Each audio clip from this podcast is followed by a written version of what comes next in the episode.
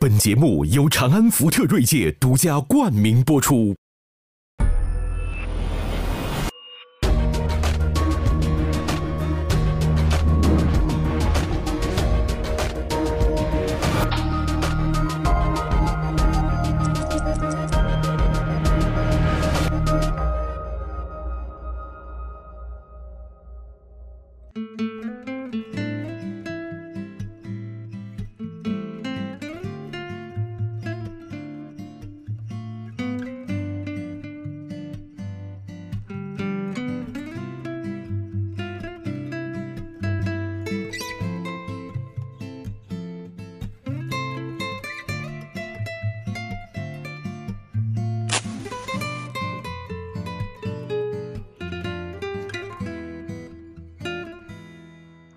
今天这个我得热烈欢迎啊，我的这个犯犯罪学老师，咱们中国公安大学的啊，这个呃李玫瑾教授，他不仅是犯罪心理学老师，还是著名的画家啊。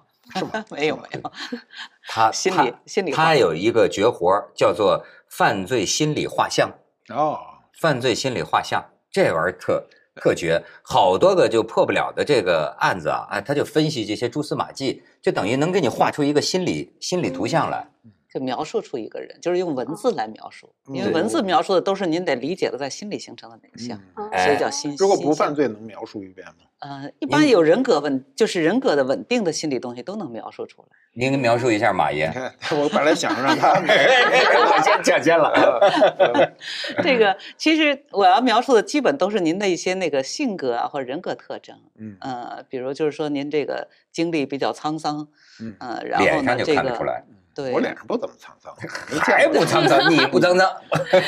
我算一生中很丰顺。这个做事儿属于稳中。嗯。准的人，哎，准，对。然后他其实，比如说我我们我们有时候在在侦查分析当中，比如说有一个现场吧，这个犯罪人特有意思，他他进入现场，他他行凶的时候，他是从这家里拿出一根那个，就东北，他他那个院门口扎那个围子，都是一根一根的粗棍儿嘛，他有一一扎放在门后，然后呢，这个犯罪人从这儿拿出一根来，然后呢，就是把这个老头老太太打死之后，他又给插回去了，嗯。然后呢，他翻弄他们家东西呢，就是从那个箱子里拿出来一个铺盖，就是他们过去东北都是那种四角包的那种哈。他弄完以后呢，他又给放回去。嗯。然后我们刑警呢打开看，就看到底下有那地下的土。嗯。然后从那根棍儿到这个，后来我就说，我说这个，因为他腿儿很小嘛。嗯。我说你们就研究你们的腿儿里的哪个人，就是拿东西哪儿拿的放回哪儿去。这有这个习惯，这就是一个心理的收纳强迫症。哎，你也有这些。他他也也不敢说他强迫，但他是一个就是从小养成的一种风格。这种风格就是他做什么事儿，他一定从哪儿来的，回到哪儿去。所以像这种特点，那你要在在比如我们熟悉的人当中去找，就很容易了。哦，这就是一种心理上的，不是那种指纹呢，不是脚印呢。没错，当然今天咱们请这个李老师来呢，他他不一定是指导罪犯，是吧？但是呢，可以，我觉得他的这个法术啊，不叫法术，他这个学术。那可以用于指导生活，可以用于指导你们谈恋爱，可以用于指导你们识别渣男，对吧？你知道现在这个网上很多女孩就是说，为什么我老碰渣男呢？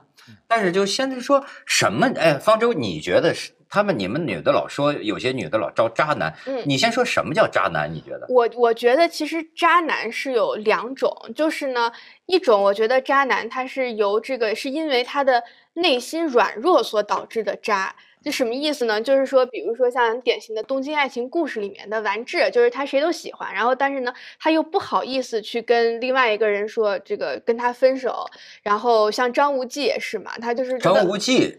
你说金庸小说那个？对呀，他就是两个，他都不好意思去拒绝，所以他其实是内心软弱导致的一种渣，就是他就说是俗称的劈腿嘛，就是说他这个跟这个好又跟那个好，但不是他有意骗，他是这个也舍不得说分手，那个他也不好意思说我不爱你了。我觉得这是一种内心软弱的渣。我觉得还有一种渣就是套路式的，现在不是有那个班嘛，叫什么 PUA 还是什么的，你专门交钱去那个班就教你怎么泡女生，教你怎么撩妹，全都是有。有这个套路的，那他针对的一些人，就是其实是这个人格稍微有一些缺陷的女生，或者性格有缺陷，比如说这个缺乏父爱、缺乏母爱、缺乏关注、缺乏安全感等等，他就针对这个招数来跟你聊天，然后怎么泡你，然后一步一步的，然后就是到到手之后就把你给甩了，内心情感毫无波动。所以我觉得渣男其实是有两种，一种其实是他。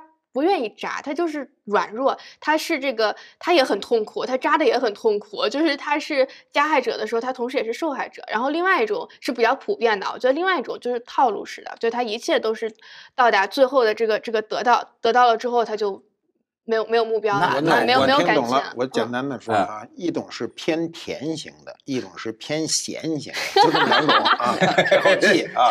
前面一种是偏甜的，哎，那但是我听你说这渣男，在我脑子里都是良民范畴的。嗯我现我脑子里有个渣男是谁啊？就是前一阵判的那个，对对日本判二十年的那个江歌案，那个陈世峰，那那种渣，那就是属于哎，但是我恰恰觉得他不是一个通常意义上的渣，就是他其实是很执着的一个人。就是他的，你看很多短信啊，他如果没有他最后那一步，可能很多女生晒到晚上会觉得，哎，他还挺挺甜的，或者是他还挺痴心的，他很痴情，很执着，他一定要追回，一定要怎么样？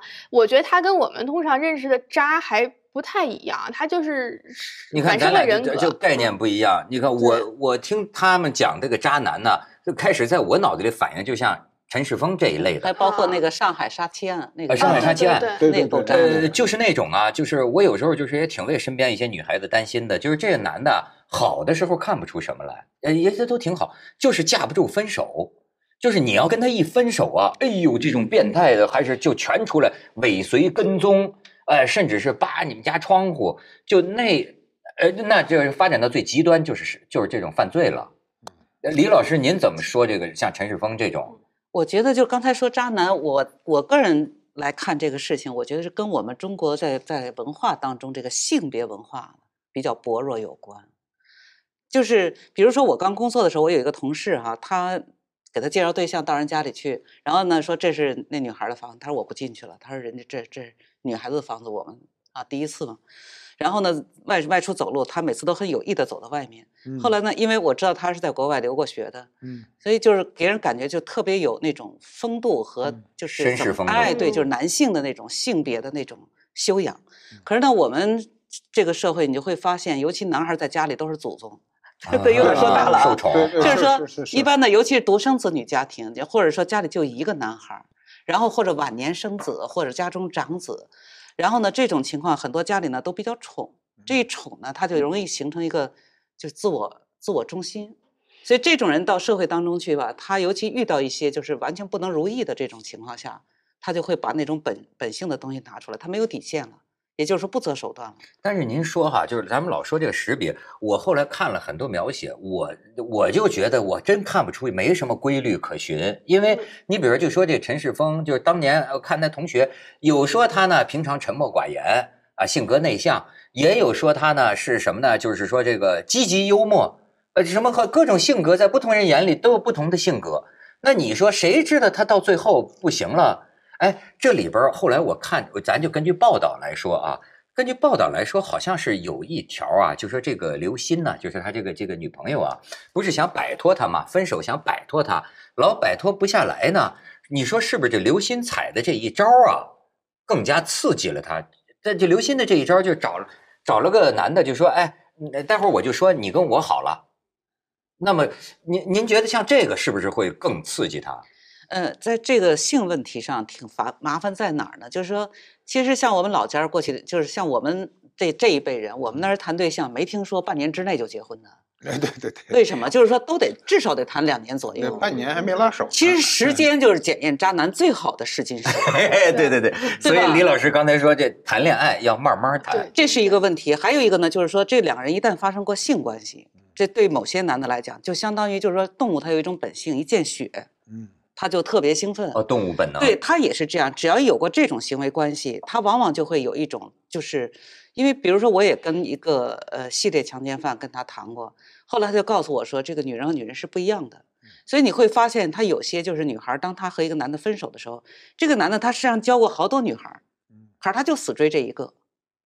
那也就是说，女性可能不能理解，实际上他这个男性他自己心里明白，所以在讲这个问题的时候，我我还是这个观点，就是老话特别对，在这个吃不准的情况下，不要轻易的去和一个男人睡到一起去。嗯。瞧瞧，很麻烦啊！你们年轻人，我我觉得其实也不是说完全不可以判断，就是我我自己呃所谓遇到过这种性格比较反反反社会的或者怎么样，我觉得有一个特征就是他们自己在他们这个失控，他们在超速了或者他们在逆行的时候，他们是意识不到的，就是他们可能越了一些边界，或者是他们情绪失控，然后怎么他特别执着，他们自己意识不到，他可能事后给你道歉说，哎呀这个这个这这不好意思，我那个刚刚怎么样，但是在在做这些行为的时候，他们是意识不到的。我我觉得这种人就非常非常危险。我之前有一个认识了一个美国的一个男生，我就跟他见过一次面，后来他就就就他老给我打电话，后来就觉得有点烦，我就把他的那个微微他老要微信跟我语音，我就把他微信拉黑了。然后他就给我打电话，就每天每天早上三个电话，每天晚上三个电话，一直打了大概有个半年的时间吧，不停的发短信说这个你欠我一个解释，你为什么拉黑我不公平，我只要一个解释怎么样？就是他的这个这个他自己其实在越一些边界，但他自己没有意识到，他就被很执着的被一个念头说你就是欠我一个解释不公平，欠我一个解释。然后我就觉得这就很危险，我就赶紧拉拉黑一切的联系方式，让他你你联系不到。说这个，我还想起来，就是我我认识一个女主持人，当然不能说名字了哈。哎，我们俩也挺好，就他他就有一次啊，他说他去这个新加坡就碰见了这么一个一个一个商人吧，这商人可能就喜欢上他了，喜欢上他呢，他也没跟他好，但是这个商人就不停的就这种执着，不停的找他，开始还挺礼貌，到最后他老挂电话呀。就就就就那个人呢，就开始就，我觉得是一种病态，因为我怎么发现的？那天我跟他聊天，他接了一电话呀，脸都变了。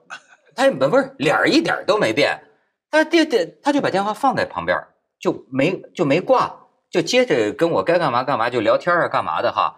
后来我说你怎么不挂那电话？他说就是那疯子，就是你知道吗？他说我挂了他又打过来，挂了他又打过来，当当当他老打过来，所以他就让他说，他说我都不听了，就那个人就疯狂在那边哇哇哇就就就这么说，其实他根本没有就，哎，您说这种算病态了吧？这肯定是病态了。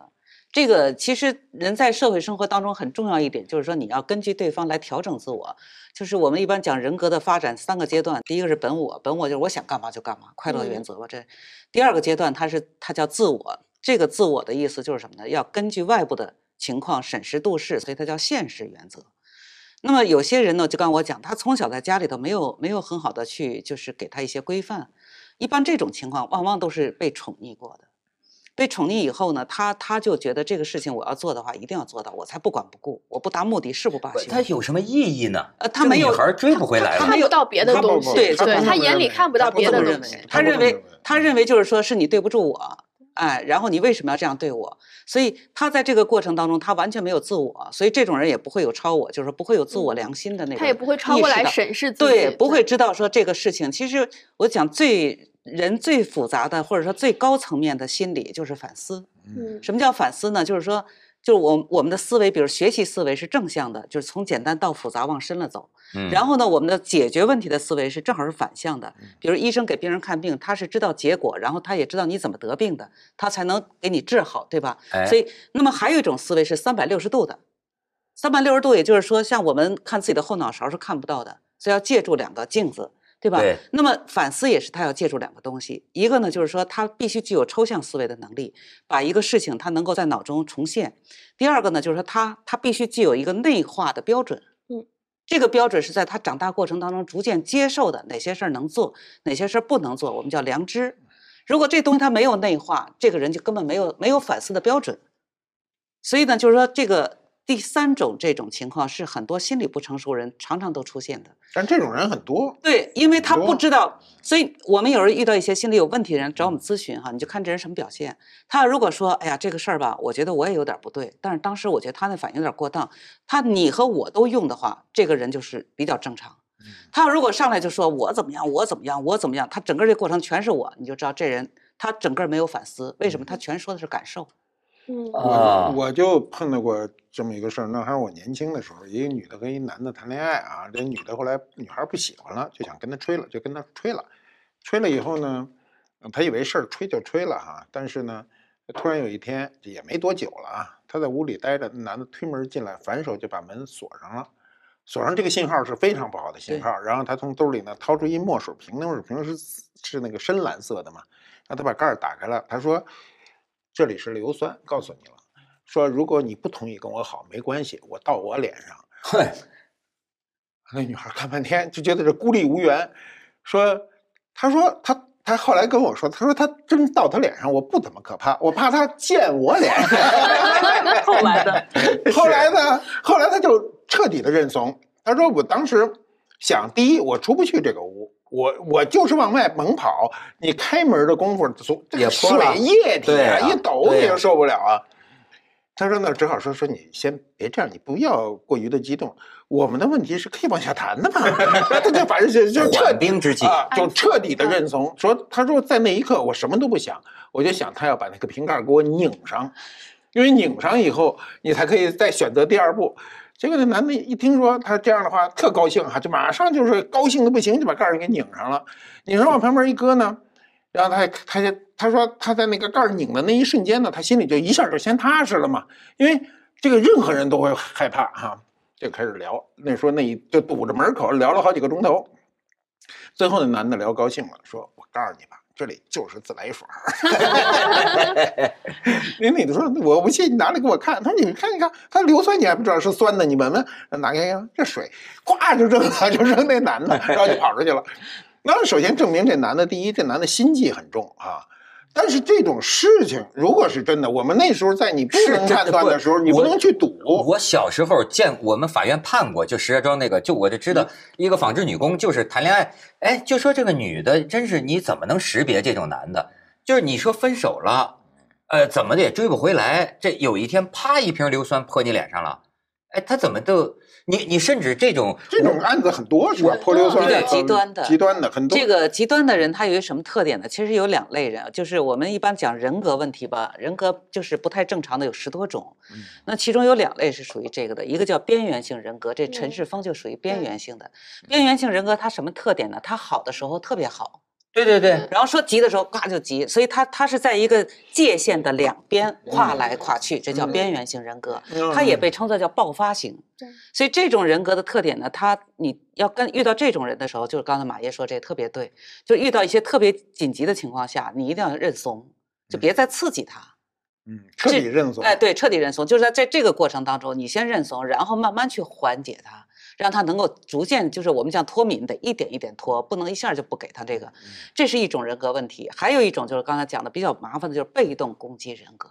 什么叫被动就是上次咱们提到的这个，就是呃抠小孩眼睛那个案子，你还记得吗？我提到过被动攻击人格。被动攻击人格它的特点就比较压抑，他在人面前有很多东西，他其实他很恨你，但是他又他要跟你一副笑脸，嗯，他很不想跟你说话，可是他他又怕咱俩在一块儿待着没话说，使劲说，巴结你。你知道吗？就是他是属于那个，就是他的表现和他内心完全不一致。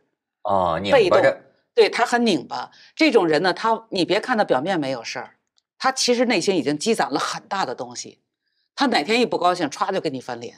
所以这这种人他的特点就是不敢当面，他一般跟你使蔫儿坏，被动哦攻击性人格。所以这两类人格都是属于在谈恋爱过程当中要遇到特别小心呃，的。但是在在爱的时候能看出端倪吗？你比如说，有时候我在生活当中哈，我要遇到一个特别客气的人，嗯我一般都特小心。就是 说话直了白咧的，你觉得这人你不用防他，但是这人吧老跟你特客气啊，他老是那眼睛后边有眼睛，这种人你跟他相处，你也要跟他客气，嗯然后跟他说话都要小心谨慎。对对对对，我我能能这就叫被动攻击性李老师说的好，我这辈子碰的人是这样哈。我年轻的时候特别不相信一种理论，就是人可以看面相。我特别不相信，我说人怎么？那你怎么知道人心隔肚皮？你哪知道他肚子里怎么想？我到这个岁数以后呢，我觉得第一印象非常重要，尤其眼睛，眼神不定的人是特可怕。我历史上就是就是碰到最坏的人，都是那种眼神不定的人。闪烁不定。就是你跟他说话，那个眼睛老闪烁，他就是给人感觉这个眼睛能往那边闪，这眼睛能往那边闪，就是非常不适。还有一种人，就是像这个，就是上海的那个哥，把那个女的杀了，搁冰箱里，就那种眼眼神极为阴郁的人，对，就是他。这个没有人有阴郁的时候，说我情绪不好了，我们家里出了大事儿，都可能挺高兴一事儿。这人老在旁边特阴郁，就这种人，我就特特觉得特恐怖。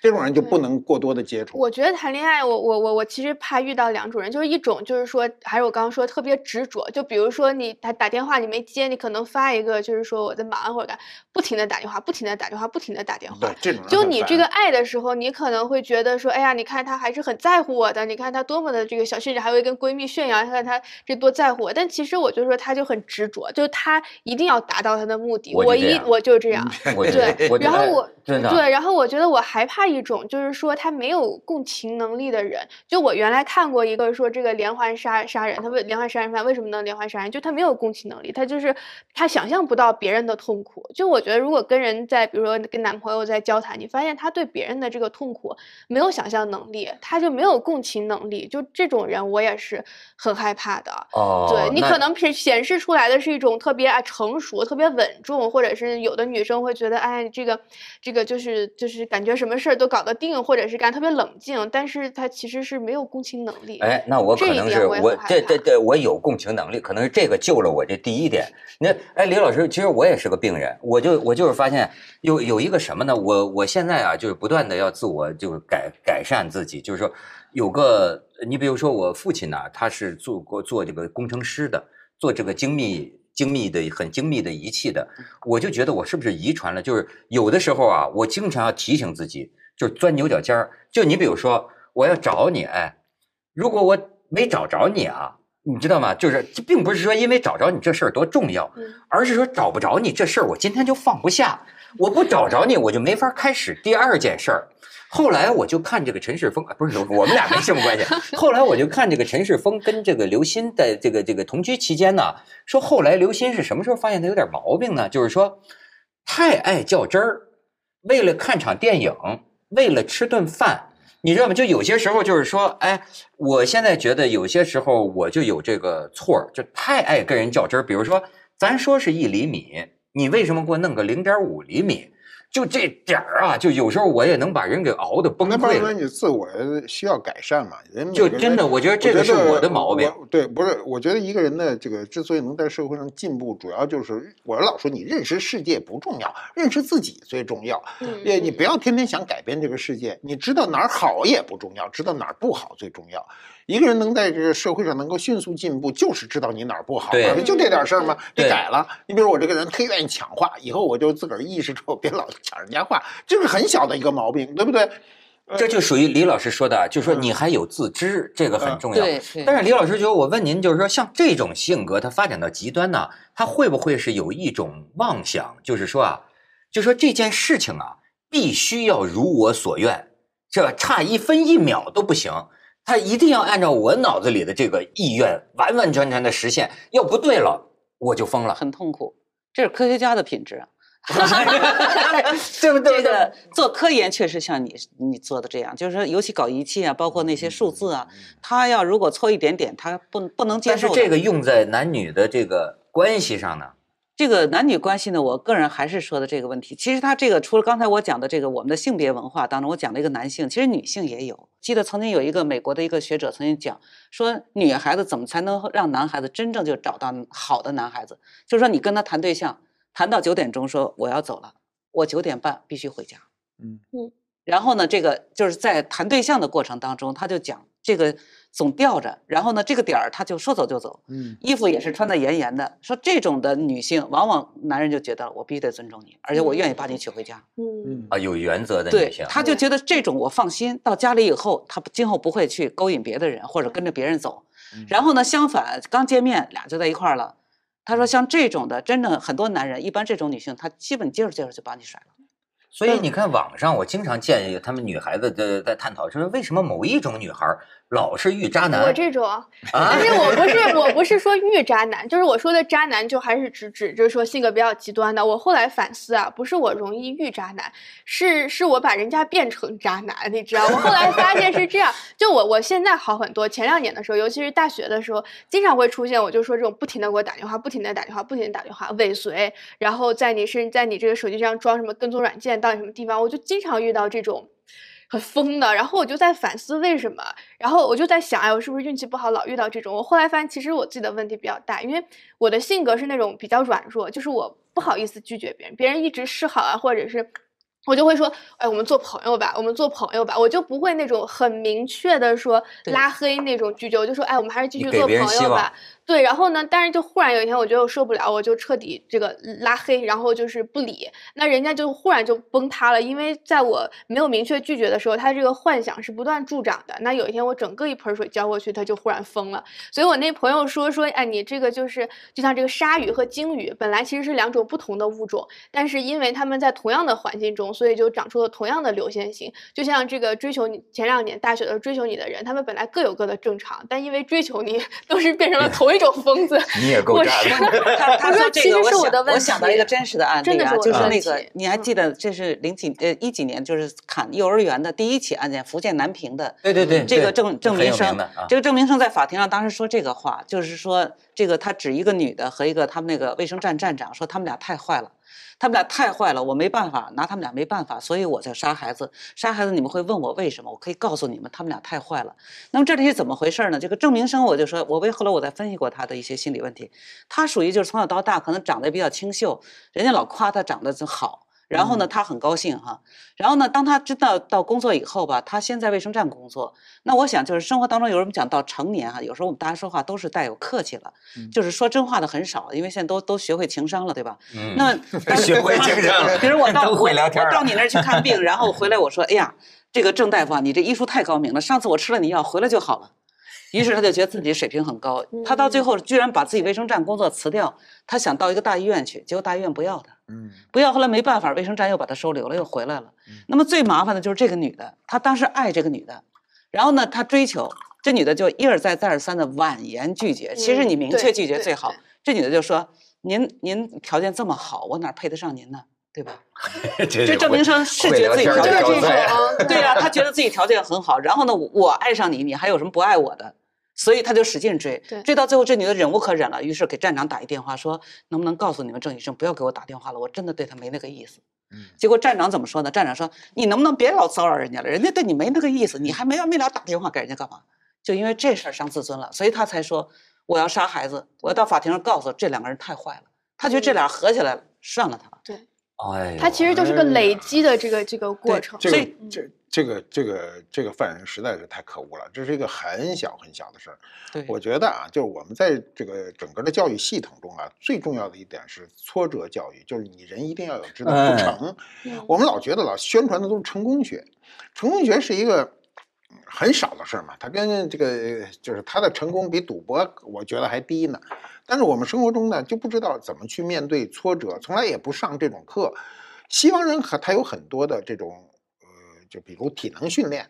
比如残酷的气候训练，你冬天你看那个日本人呼哗，那孩子幼儿园孩子全放雪地里。咱今天中国，我保你们一个幼儿园敢把孩子扔雪地里，那家长他这关就过不了，对不对？是吧？那在呃这种挫折的训练中哈、他对强化身心健康是有很多好处的。我看到一个案例哈，我说那就这孩子挨打挨得少。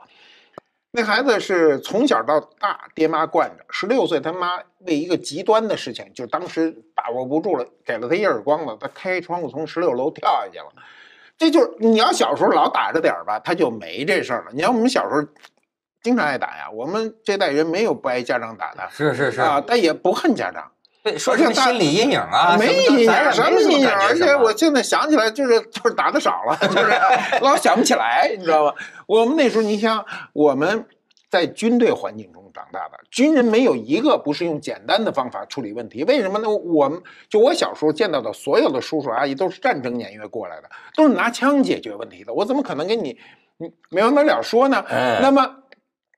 那么家长是这样哈，整个楼道里全全是各种，每天你都可能听到打孩子的声音，那会喊的孩子就喊救命啊，什么什么什么，救命打到什么程度？就很重 救命啊，打孩子非常重。我哎马云说这个，我小时候都遇到我。告诉你说，不动不动不动工具，就算很轻的挨打，拿手打你都不叫打，你全 都是笤帚棍儿笤帚疙瘩，什么鸡毛掸子，什么都拿出来。你听着啊，这劝架是这么劝，很有意思，救命啊，救命啊！然后呢，就终于楼里就听得见哐哐哐，有人开门了。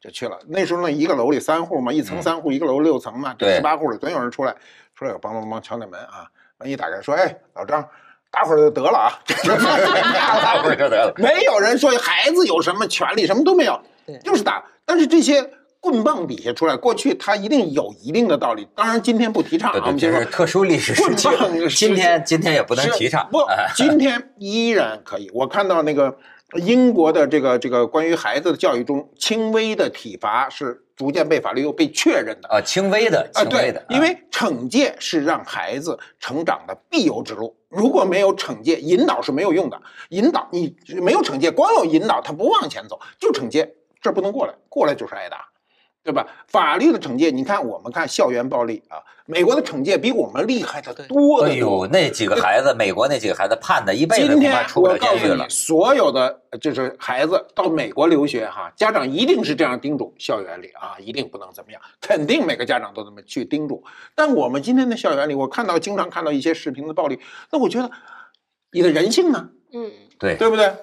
逮地这个女孩儿噼里啪啦的一通打啊，这太过分了。你打一巴掌，可能是你的什么什么矛盾的冲突啊，什么你都没完没了的，就是凌辱啊，对吧？所以我觉得这种惩戒教育呢，应该加强，告诉他就是不可为，就是不可为，没有没有余地。但我觉得被打得多的男孩也挺容易成渣男的。就是我有朋友，他就是我被打的因为很多，还不够多，不是，我觉得有打了一会儿。我在我在我们那个时代是打挨打很少的。嗯对对，我那我那邻居那挨打天天听得见啊。就是因为我觉得，像我有朋友，他就是从小被很很很很严重的那个这个老是被打打到，就是这我就说肠胃紊乱嘛，一紧张就开始拉肚子什么，就是因为小时候被打太多，那就造成长大之后他就回避冲突，就回避正面冲突，比如说他就不会吵嗯架，他也不会提分手，就是在内心累积累积累积，然后冷暴力，然后或者是怎么样。其实这个在恋爱关系当中也挺渣的，就是你不会跟人家分享你的真实感受，所以我觉得棍棒打出来的也很不不不不有可能是渣男我这个必须得解释啊 要不然一定就会误引解起误解啊啊。误解是什么呢？就是挨打的这帮孩子里有两种，一种呢就是家长非常明确的叫恩威并施，你只要是恩威并施的都没有后果。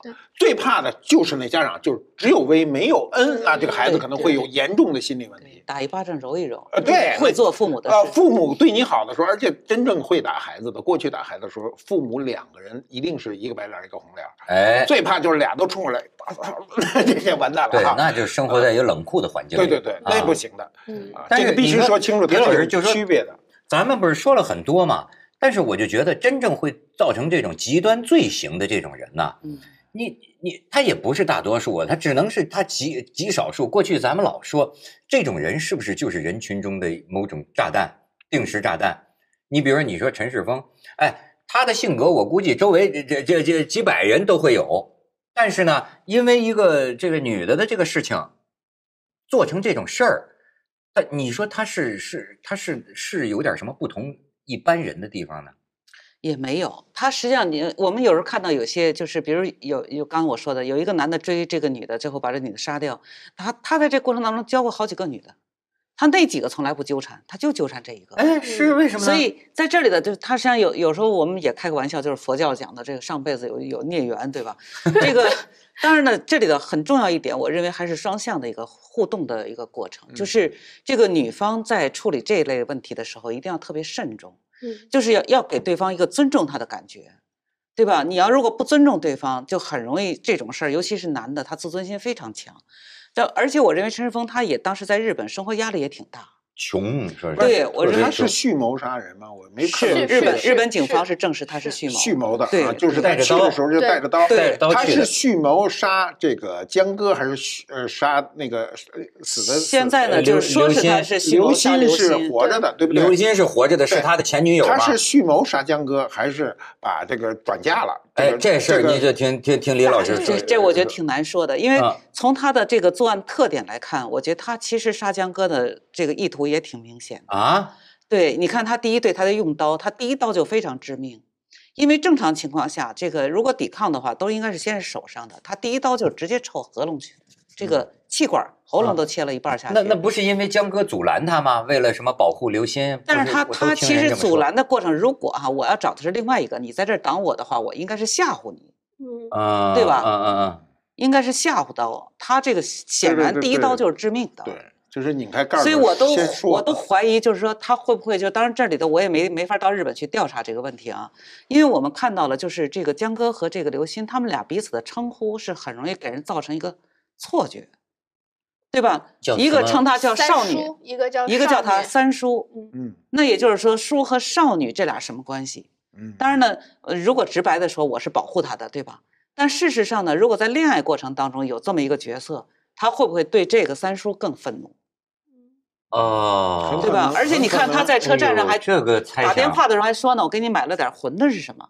然后少女当时还说，哎呀，太好了，给我买了馄饨。嗯就他们俩的那种，可能就容易给这陈世峰一个恋爱似的对，因为陈世峰下午就来过，他下午来过这个地方现嗯场，然后呢，他晚上又来，所以呢，他在这个过程当中有没有他有一个错觉？但是我认为这个里头我们只是一个猜测，为什么呢？因为陈世峰如果他真是这样，他也不会承认，他要承认，他就要故意杀人。嗯，他现在这个杀人叫激情杀人，嗯，哎，你说他激，我就看了一段儿，他故意和即便是故意，不也是二十年吗？不叫故意的话，性质要比激情要重。对，可是我觉得对，但是他日本定的是就是故意对，这个他在法庭上，我还看见一段，就是那个问他，就是说，呃，你这个行凶的那一刻，你脑袋里在想什么？哎，他说的很有意思。他说，我觉得这个世界非常安静，对，寂静。我什么声音都听不见。他觉得我的什么都是我的身体好像都消失了一样。他就觉得什么？他说我也任何声音听不见。他说我也看不见，不是说不是真的看不见，而是好像周围就等于什么都没有。他那么一种感觉。那要这样的话，他还真是激情了。就是人在人在情绪高度爆发的时候，他往往就是已经就是他大脑兴奋啊，是因为我们讲这个人的这个情绪活动是会引发这个脑脑大脑皮层啊，它是大脑皮层工作原理叫兴奋和抑制嘛。嗯如果他兴奋的领域越大，他抑制的区域就越小，所以呢，这个人就对这个抑制的功能完全没有了，他周围什么都不存在了，只是兴奋。所以这个过程当中，他可能觉得周围已经没声音了。要如果是这样的话，有可能是激情。但是我永远真弄不清楚这个问题，就是说，哎，我年轻的时候也经历过要死要活的那种哈，对，但是就是说，哎，这叫他都这个这个可是一个本质的一个跨越呀、是什么人？一个平常人怎么可能给到这种程度呢？所以他就不是平常人嘛。我就觉得他一定是有这个非常反常的一种，而且他挺坏的，他还说那刀是刘鑫给他从屋里送出来的，那对对对绝对是说谎，对，对吧？这种这个对他这个细节是个非常恶劣的细节啊。对，但其实我在看，就最近这这两个，一个是江歌案，还有一个就那上上海海那个嗯那个杀妻案杀妻案。对，我觉得那男的更可恶，我告诉你，那男的太可恶了。哎，这渣他就是你在激情或者在矛盾积累的情况下，不管你是故意的还是激情犯罪哈，但你最后这个过程太不能让人容忍了。他那天那个在审判的时候，有个记者给我打电话，他就问，他说的在法庭上就辩他到底是激情还是故意。就说上海这个事儿，对呀、嗯说上海的，我就问那记者，我说我没在现场，我说我就问你一个问题，这女的几号死的？然后她几号辞职的？嗯他是让他先辞职，然后再杀他的。嗯，嗯，那就就。这一个，就这一个情节你就看出来了。我后来我说我没说他故意不故意，但是你就看这个事儿，凭什么平白无故让你去把职就是辞职就是男的没工作吗？还在那个你没有工作他吗？对你他还又不会发生后面的问题就两天三天，哦，就是他辞职两两三天就两三给杀了嘛三天好像是。他就把那女的放在冰箱里面好好长时间，是吧对对啊关键是这时候还去跟别人开房，是吧？什么就是一系列后面把你的钱全花掉啊，然后开拿你的身份证开了一堆的信用卡，到处透支干什么？就这个，这是如果说渣男有定义，这是极限定义。哎，但是你看，他同时他这个大脑里又有这么理智的、清晰的、这么清晰、精密的一个安排和计划而且他。冰柜买的时间，让他辞职的时间，整嗯个都是一系列的，所以他现在可以自称是两人吵架吵急了。我认为他不是吵架，哎，有时候咱们就真不明白，就就就就是极个别的这种这种这种变态分子啊，就是说，他要是有这么冷静和理智的一面儿嗯，那犯罪要承受的后果，他怎么完全没想到啊？对，他他是侥幸他觉得，他觉得没事儿吗？我我我觉得这种人他实际上都是什么问题呢？就是他他觉得第一呢，就是长远的东西我不想那么多；第二呢，就是我相信我这事儿能够躲过去。嗯就这种侥幸，对，其实这种就叫我我原来在谈到人的思维，就是一个空间思维，一个时间思维。就是你看犯罪人，很多人他缺的都是时间思维，就是时间思维什么呢？就是一生的事儿，他想不了这么远。这个一生有时候我们老觉得特别长，其实呢，在我们真正那个什么的话都很短。其实我一眨眼儿就过去了。我有时候谈这个问题，我经常在讲，我们整个这个有时候我们这个民族有时候也有这个缺点。我们其实中国人吧，应付现实都应付特别好，嗯但是我们长远的东西，我们都做的不是太好。嗯嗯啊，远见，你看德国这个民族，它的特点，嗯所以这个可能也跟你你这文学哈，我觉啊得语言就有有一点这个问题。你比如学德语吧，德语它是那种就是格位哈，十六个格，然后呢从句套从句，就讲黑格尔的著作，说他们翻译黑格尔的著作，翻到三篇没找到一个句号，这个这就是哲学。思维。哲学思维什么意思呢？长句特别多。嗯它长句练就什么呢？就是说你说多远，你最后还得拉回来。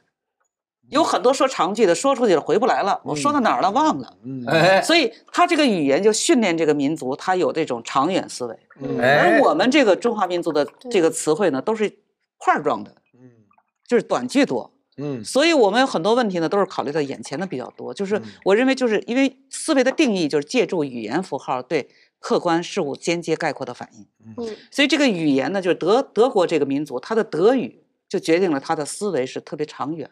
嗯哎你看他做很多事情，他都有设计是是，而且他设计都是五十年以上。对对而我们呢，就这个中华民族，他思维往往是块儿状的，呃像一个一个成语，对是吧？就解决现实。所以我就嗯讲，我们零零年盖的房子，好多楼房没车库嘛，对吧？他就没有想到过十年、二十年对对城市会发展到什么样，你像都不想。你像德国人给青岛盖的这一百多年以来，所有的基础建设都很好。嗯。对，李老师说这个，我就想到之前还有个案子，但是几年前了，就是说一对夫妻，他们就是把一个少女骗到这个屋里来，然后对，然后嗯就那个就就最后就先奸奸给他喂了麻醉药对，啊然后就奸杀了嘛。然后我后来看那个报道，那个我觉得为什么会这样？我就后来看那个长篇的报道，就是因为这个男的觉得我跟我跟我老婆结婚的时候，我老婆不是一个处女，然后他就对这件事情特别特别耿耿于怀，然后而且他又怀疑他老婆又跟别人发生过关系，就觉得你对不起我，那你怎么补偿我？你就是他们每骗来一个人，对，给我骗来一个处女，所以他们每天就坐在就在那个窗窗口就开始选哎呀，给我骗一个骗一个这个没有没有没有性经验，你要补偿我，你要补偿我。就是他在短时间内，他他只有这么一个念头，而且最后就变成占据两个人内心的，就我要把这一块儿我给补上，命运对我不公平，我要把这一块儿给补上。但是到这一块儿之后，他其实没有在想了，他整个被那种命运对我不公平的念头占据，这呃种也很可怕。所以就您讲的这个，他一个是时间，就是你看他肯定恋爱要慢慢谈的话，对他就不会那么极端，就说这事儿哈，这风物长宜放眼量，对吧？将来还有机会。再有一个是空间，就他讲的，就有的时候呢，就一个坎儿过不去，这女的不要我了。他就变成啊，生活里没有周边的事情了，就在空间上，咱们最爱说一个词儿叫执念。哎，我见过那种人，就一段时间之内啊，这件事儿要是弄不踏实了，我不能把它给挽回来了，我脑子里就没有别的。你看，这时间上没有长远，空间上只有一个事儿。你知道这种情况怎么发生吗？这种情况往往是他在生活当中的这个就是兴趣和刺激源太少，就是嗯等于你把一个人关到，就比如传销吧，你怎么能给他洗脑？你必须把他隔绝和外界的联系，对吧？哎，所以，我们有时候在生活当中的一个健康的心理，最好的保持自己健康是什么？就是说，一定在生活当中每天要做三样以上的事情，就跟吃东西一样，就是你不是说哪个健康不健康，就是你什么都吃一点点，嗯它那量够了就最健康。嗯嗯如果你只吃一个，你就肯定不健康。所以心理也是这样，如果你这一段时间就做一件事儿，做久了，人就会变得那叫痴，就是呆，书呆子，书呆子。嗯平衡嘛。对，所以呢，就是你说那个，实际上可能跟你那段时间就是工作有一段时间就执着在一件事儿上有关。哎，那特别容易崩溃，对就是就变成人生就只有这一个一个一个一个事儿。包括陈世峰这也是这样。如果他生活当中要是当时就是很快乐，有很多的事情要去做，对对对，那肯定的，他也不会出。现这么偏执。对对对哎对，这我同意。就是反正这种案子都是这人特别狭窄，就是是圈子也小，也没地儿去去，没有宣泄口，也没有更多的活动去。你比如说，这人很喜欢话剧。是吧？呃，甭管我闹成什么样，我这话剧还得看，那那就不一样，那马上就会就口就别有寄托。对而他这个且他会就是想一个事儿，，他会觉得这个挽回了我的人生就全部都好了，就是他会在这上面寄予特别多的这个你想他当时在日本嘛，他肯定跟这位日本人交不了什么朋友。嗯，哎，中国人就这么几个，而且还好好说话的就这女孩，对吧？所以他到最后就特别直了。对，简直是个救命稻草一样，对他来说。对，但是你要说这个方向目目标多元化呀，我还听到过一个渣男的定义。我问我们组里一个九零后的女孩，我说我因为我闹不清，我说你们女孩觉得什么叫渣男呢？哎，她一嘴就说出来，她说第一不负责任，第二中央空调。我说又新词儿，什么叫中央空调啊不？知道。就是他给好几个房间都吹暖气啊，就同时就是渣男啊呢，就是他他他同时他同时给给好几个送温暖呢。嗯哎，后来我跟他对话很有意思，我说那个呃那那他怎么就是不负责任？我说男的，他说男的当然应该那个负责任了。我说那要是反过来，那女的要对男的负什么责任呢？他说那个妇道啊什么的。我说那女的有什么妇？你有你有什么妇道呢？他仔细想想。哦，好像现在我们也没什么妇道。哎，你说这段对话挺有意思这个很。有意思啊，因为我们社会的形态会越来越多，这是肯定的，就是各种生存的形态啊，然后民族的差异、文化的差异，以及为未来的制度的变革，会使社会变得越来越丰富。我们今天碰到的这些现象啊，就刚才说的这个这个这个江歌案这个现象中，当然我我要不听李玫瑾老师说这个事儿，我还真没想过。我想这里有一个很大的问题，就是他们三个人之间已经形成了一个三角关系。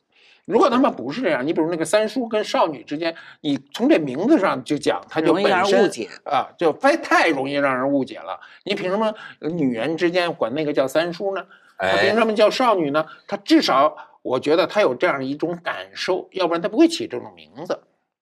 这个还真是让人觉得这这李老师这角度挺敏锐的啊。嗯这没有是江哥，我觉得他其实也挺好的一个孩子，真的很侠嗯义的一个孩子。嗯但是呢，可能就是说在生活当中，有时候就是这样，你嗯你可能不觉得是个事情嗯，但他可能就是个事情，所以不要给别人造成误解也特别重要，尤其在这个婚恋当中啊，这个误解有真的容易引起这个真的杀身之祸啊！你你。人家以为就是你跟他，你比如包括有些男性也是这样，比如我看你太可怜了，我来帮你一把嗯。可是你要知道，如果是男女之间在闹别扭，一个男的去帮忙，那风险是非常大的，对吧？对，所以这种帮忙你应该怎么帮法？你你哪怕找一老大妈，您说您去帮帮她，对吧？你不要自己去出面，你自己出面那是非常危险的。所以哎这也是一种社会知识。包括你说，如果这个男的觉得啊，你们两个这个闺蜜的关系紧密程度超过你跟我的关系，就好像你这个什么都靠这个闺蜜献计献献策，好像你对我不好，或者你的这个对我的种种言行都是你的闺蜜告诉你怎么做的。我觉得这也非常容易引起这个男性的这个怨恨。对，这个亲密关系啊和这个占有欲，您觉得是是什么？是有矛盾吗？这个有些人的占有欲特别高，但是呢，这个占有欲呢，我觉得可能是天性的东西，就是说，无论是这个包括动物吧，还是人，可能多多少少都会就觉得这东西是我的。你看小孩儿他都知道这东西拿回来不给你，你要外人说把你这给我吃一下，他马上都这样。所以我觉得这个呢倒不为过，就是说他不算什么错。嗯呃，你你比如说，你既然要跟我好的话，我得到你也是啊，就是我我本身就想跟你好，所以这个占有没有问题。关键我是担心，就是说我说在生活当中哈、就是人和人，尤其是男女之间相处的时候，你要特别小心呵护对方的那种自尊，然后不要给他造成错觉，这两个东西特别重要。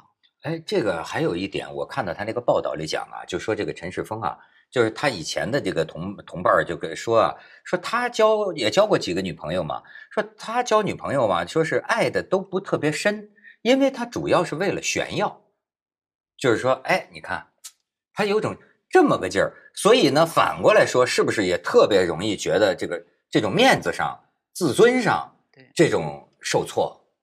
而且呢，还而且还要还有很多种情况是什么呢？我就发现，在大学有些闹出案子的这种有的男生啊，经常表现出来是就是追女孩失败，呃一一一下子就变成呃、过度的在乎面子的人都是非常危险的，过这肯定的啊，过度的在乎，在乎面子是每个人都在乎啊。你你在这个社会上无非两件事儿，就是名利嘛，嗯利是你要去挣钱嘛，对吧？嗯名你要在乎别人对你的评价嘛。那过度在乎，人有自尊心是对的，但是你自尊心不，我们老说还有一个叫虚荣心，自尊心跨过了这个一个界限，就是有点虚荣，虚荣再跨过一个界限，我觉得就是病态。哎，马爷，你觉得我？我觉得你白羊座，你应该挺爱面子的。你当年年轻的时候，你要追个女孩被拒绝了，也不是您您可能没被拒绝过是吗？我我这我被拒绝了，就觉得最简单的方法就是咬手指头呗，就自就你自己去解释你自己的痛痛苦啊。我们从来不可能去想象用极端的方法解解决这个问题。如果你追一个女孩没追上，那么，嗯、这个这个，你非常清晰的知道这个结局是不可能挽回的，这是一个非常重要的判断。就是很多人他老认为我采取各种方法，甚至极端的方法，我有可能把这个这个解解决，这不拿刀子架在别人脖子上让人家爱你，这种人天天有，是不是老有这种事情？哎，你这种就算他回来了，他不再一辈子在你这个刀的阴影下生活吗？，真的，您这说的这个啊，从恋爱我就一直说到这个生活上。嗯我我最近也是发现，有时候生活上，包括工作上，嗯遇到很多矛盾啊。实际这个矛盾最根本的，最大家撕到最后不可开交啊。我最后明白到一件事儿，就是咱们的很多人呢，他太执着，嗯，就所谓我要干一件事儿啊，有条件要上，没条件创造条件也要上，反正就是非干成不可。于是大家经常对撞。后来你让我明白，就是说你像咱们这种人，不是有太大的那种进取心的。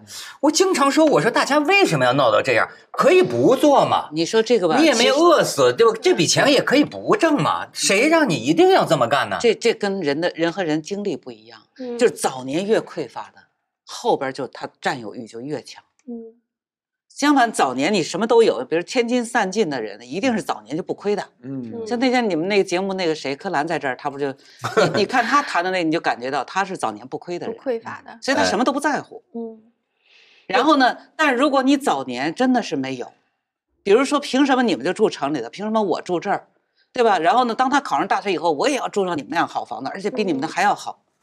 也就是他早年他有匮乏，他的渴望心就更强。所以有的时候呢，你你有些人和人之间，他差别在现在来看我们不能理解，实际上在他的生活经历当中，他有这样的经历你没有，所以你完全不能理解他。您看马爷，我觉得马爷，我我是在想，刚刚马爷说的那个这个自尊心和虚荣心，包括你说为什么大学很多这个是就是他追追，然后就发生命案。我觉得还有一部分原因，就是因为现在我们其实某种程度上就过于美化公共示爱这种这种这种行为，你知道。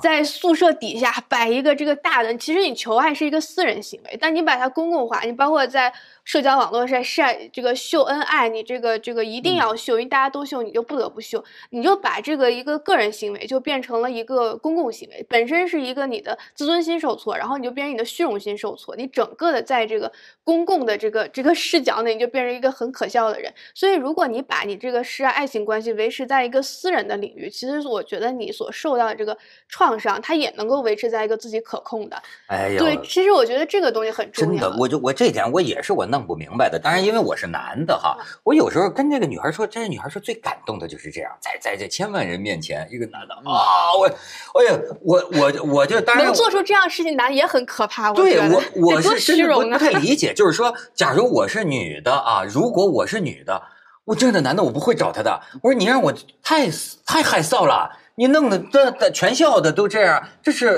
当然我不能对我觉得理解啊。可能这可能女孩是觉得最感动，我一直觉得这这多害臊啊！这种女孩也是少数，我觉得，像我们都不会这样。但现在我觉得现在大家会美化这种就是行为。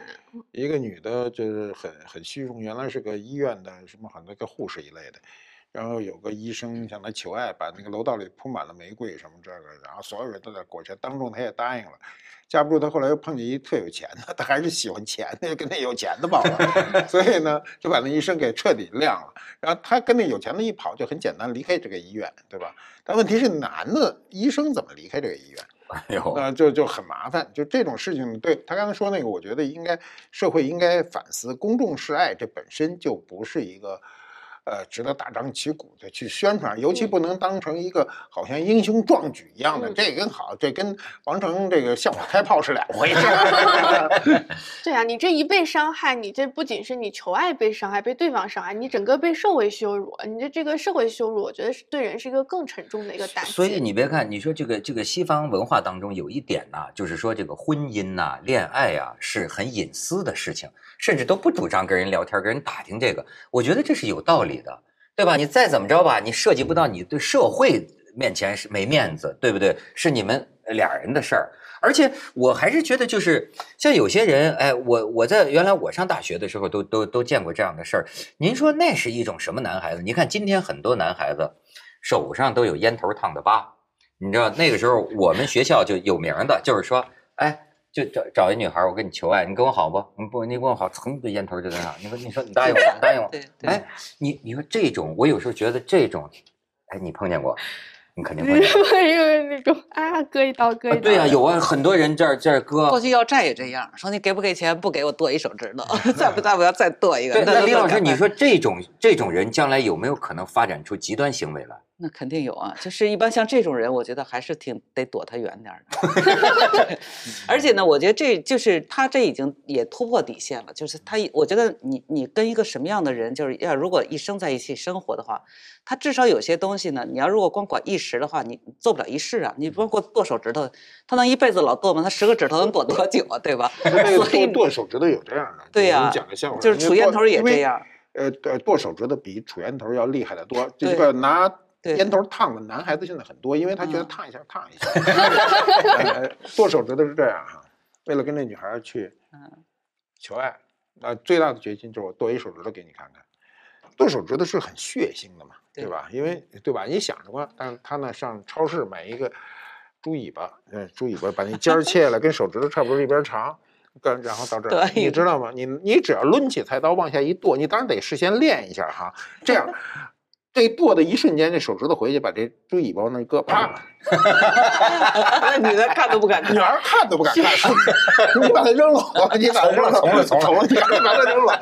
其实就扔一猪尾巴，这手指头还是好的，但哎是这个事儿不能推广啊。这个事儿你这个要瞬间要我肯定是马上，哎，我给你找纱布，咱们包着。这是公安大学的。呃，就是但这都是多容易被识破呀！你不能以后识破。我告诉你，没有人能识破。你敢瞪着眼睛看他但是你以后你总会伸手啊以后那就另说，你先 先到手再说先到手再说，是吧？然后呢，再缠着点纱布，啊你把这个，你想想，我把这个窝过回来了哎，再缠一纱布，所以你看，所以有时候人家说女人说男人不坏，女人不爱，可能这种男人还招人喜欢，对，没准到最后一看，哎呦，你跟我玩这么一把戏啊，然后就对就好牵到手可爱呀了。他不一定是坏，要要不说我就挺欣赏马爷这种，就是游戏人间呐，有点乐观精神。就是真的，我我现在觉得，就是咱们这个社会啊，就太这种成功，就您刚才讲的成功教育。我也不是信佛的，我也不是佛教徒，但是我就老觉得啊，这个佛教里讲的有个事儿是个很好的劝告，就是说人呢，他得有两个追求。一方面，你看咱们这个成功学，就所有我们从小教育们永不放弃。一要执执着是个褒义词，执但是执着在佛教里可不是个好词儿。你老和尚经常就跟人说别执着，不要太执着。所以我觉得得把握住一个度。如果你教育孩子们老是这种不达目的死不瞑目啊，我觉得他可能分不清在什么事儿上不达目的死不瞑目啊。那当然，我对吧们的我你这么们的教育养成他就叫有志者事竟成嘛。嗯啊，对呀我们的从小就这种教育，所以呃，尤其你误入歧途哈，就比如所所谓误入歧途是什么？你不是搞音乐的，你去学音乐；你没有绘画天赋，你去学绘画天赋。包括刑侦，刑侦您接触人太多，他有人就有天赋，他破案就比别人快，思路就是对。有的人兢兢业业去了，啥案也破不了。对对，真的，它是一种艺术的这种。呃就我刚才说的嘛，就是你要知道自个儿哪儿不成，是你一生中最重要的一件事儿。哎，但是我就觉得，你看，越有成功经验的人，比如说这个新加坡商人，可能生意做得很好，越有成功经验，他就越觉得说，你看我之前的事儿，我都是我靠我努力就成了，这对你也是。就他的这个成功经验会给他一种幻觉，他觉得这次也也一样，所以他就不断的往前去这个撸，就这个也很可怕。对，他就觉得啊，其实谈恋爱，我觉得很重要一点，就是在这儿也是给这个男性提个建议，有的时候欲擒故纵，就是你你逼得太紧了，反而把对方吓着。你真正喜欢对方吧，你要先露一点自己的优点，然后呢保持一个距离。然后把它放了。对，然后呢，再露一点自己的优点，又保持一个距离，然后呢，就慢慢的扯这个线，让这女的慢慢她来感动，你不能一下逼得太急，对对对。哎呦所以钓我觉得鱼嘛，钓鱼就是这样。对溜我觉得这个鱼上钩以后，你蹬是蹬不上来的。哎越大的鱼越蹬不上来，就必须溜，把它溜的对，溜没劲儿溜累了啊再给提上。哎当然这是一个。另外，我我还是一个建议，就是说，真正的作为爱的话，是你你要如果说我真的爱你，你就应该是让人对方感到舒服。你不让对方勉强，让嗯对方心里的委屈，所以我觉得要要就是我刚才讲为什么说这个男性文化、女性文化就性别文化，就是男性应该什么样的是一个好的男性。我有时候在讲这个讲课时候，我会提这个话题。我说，其实，在初中这个阶段，爸爸妈妈就要跟自己的孩子去聊。如果是个女孩儿，就妈妈跟她聊；如果是个男孩儿，就爸爸跟他聊。聊什么呢？就是妈妈可以跟女儿聊，我当初怎么看上你爸爸的。嗯，男人最重要的是什么？你看你爸缺点在哪儿，但是他优点是什么？嗯，对吧？而爸爸要跟男孩说，嗯，女人最重要的是什么？我当初怎么看上你妈妈的？让孩子在初中这个阶段，就是他青春期刚开始，要不是要去学会识别这个男人和女人，而且哎哪些品质是最重要的。所以我觉得我们现在很多家庭没有这样的教育嗯。然后这孩子一说谈恋爱，都是从文学上来的。这文学就刚你讲的这个，现在是电视剧上对，有很多文学都是很荒天崩谬的。地裂的。有时候我看那个婚恋片，我都觉得，哎呀，这日子过的，我我不能理解，干嘛要这么过日子，对吧？对，但是我们就演的特别认真。后来我知道那作者生活也不是太顺利，就是他他他把自己的生活显现出来，你就会知道这种生活不对。然后呢，就是人呢，我我觉得是这样，你你不要觉得我追求他不成就，就我这辈子就完了，但他肯定不是你的。其实俩人要对上的话，他是就是老天造人的就是你的对对这个对这个当然这个概率是很低的。一个好的男人找着一个很好的女人，就两个人特相合的这种是很低的。像您刚才说的这个呃，父母以身作则的跟子女去讲很难，大部分父父父子都是这么谈，就是说儿子，我告诉你啊，我这辈子最倒霉的事儿就是碰你妈，你以后千万不要找这样的女人，以后 你这个有事儿跟我跟你爸说，你爸给你点意见，都是这个路子，你知道吗？那也可以。对，就是因为呃，就是呃，我们社会结构决定了社会的每一个家庭是不是幸福。就为什么有制度出现？制度是希望你去幸福啊，每个制度的出现都是这样。但是制度中一定要有一个局限，就是不能让你完全的幸福，因为幸福的定义本身就不同嘛。嗯那我们过于放纵，在这个社会上肯定是不行的嘛。第一有道德，第二有法律啊，两条线就把你管得老老实实的。嗯哎，所以呢，还是这个刚才李老师啊，这马爷讲的话，谁听进去了，谁得好，嗯对 子女都得好，是吧？得放长线才能钓大鱼，要不再烧条猪尾巴。谢谢谢。《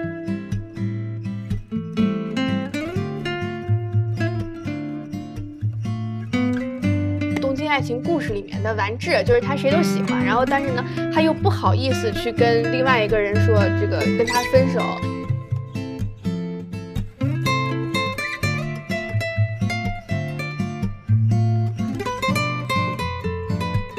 本我，本我就我想干嘛就干嘛，快乐原则。这第二个阶段，它是它叫自我。这个自我的意思就是什么呢？要根据外部的情况审时度势。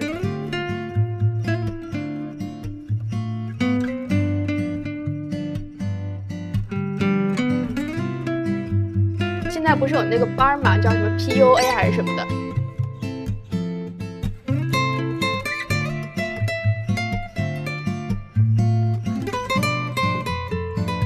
要承认，他就叫故意杀人。他现在这个杀人叫激情杀人。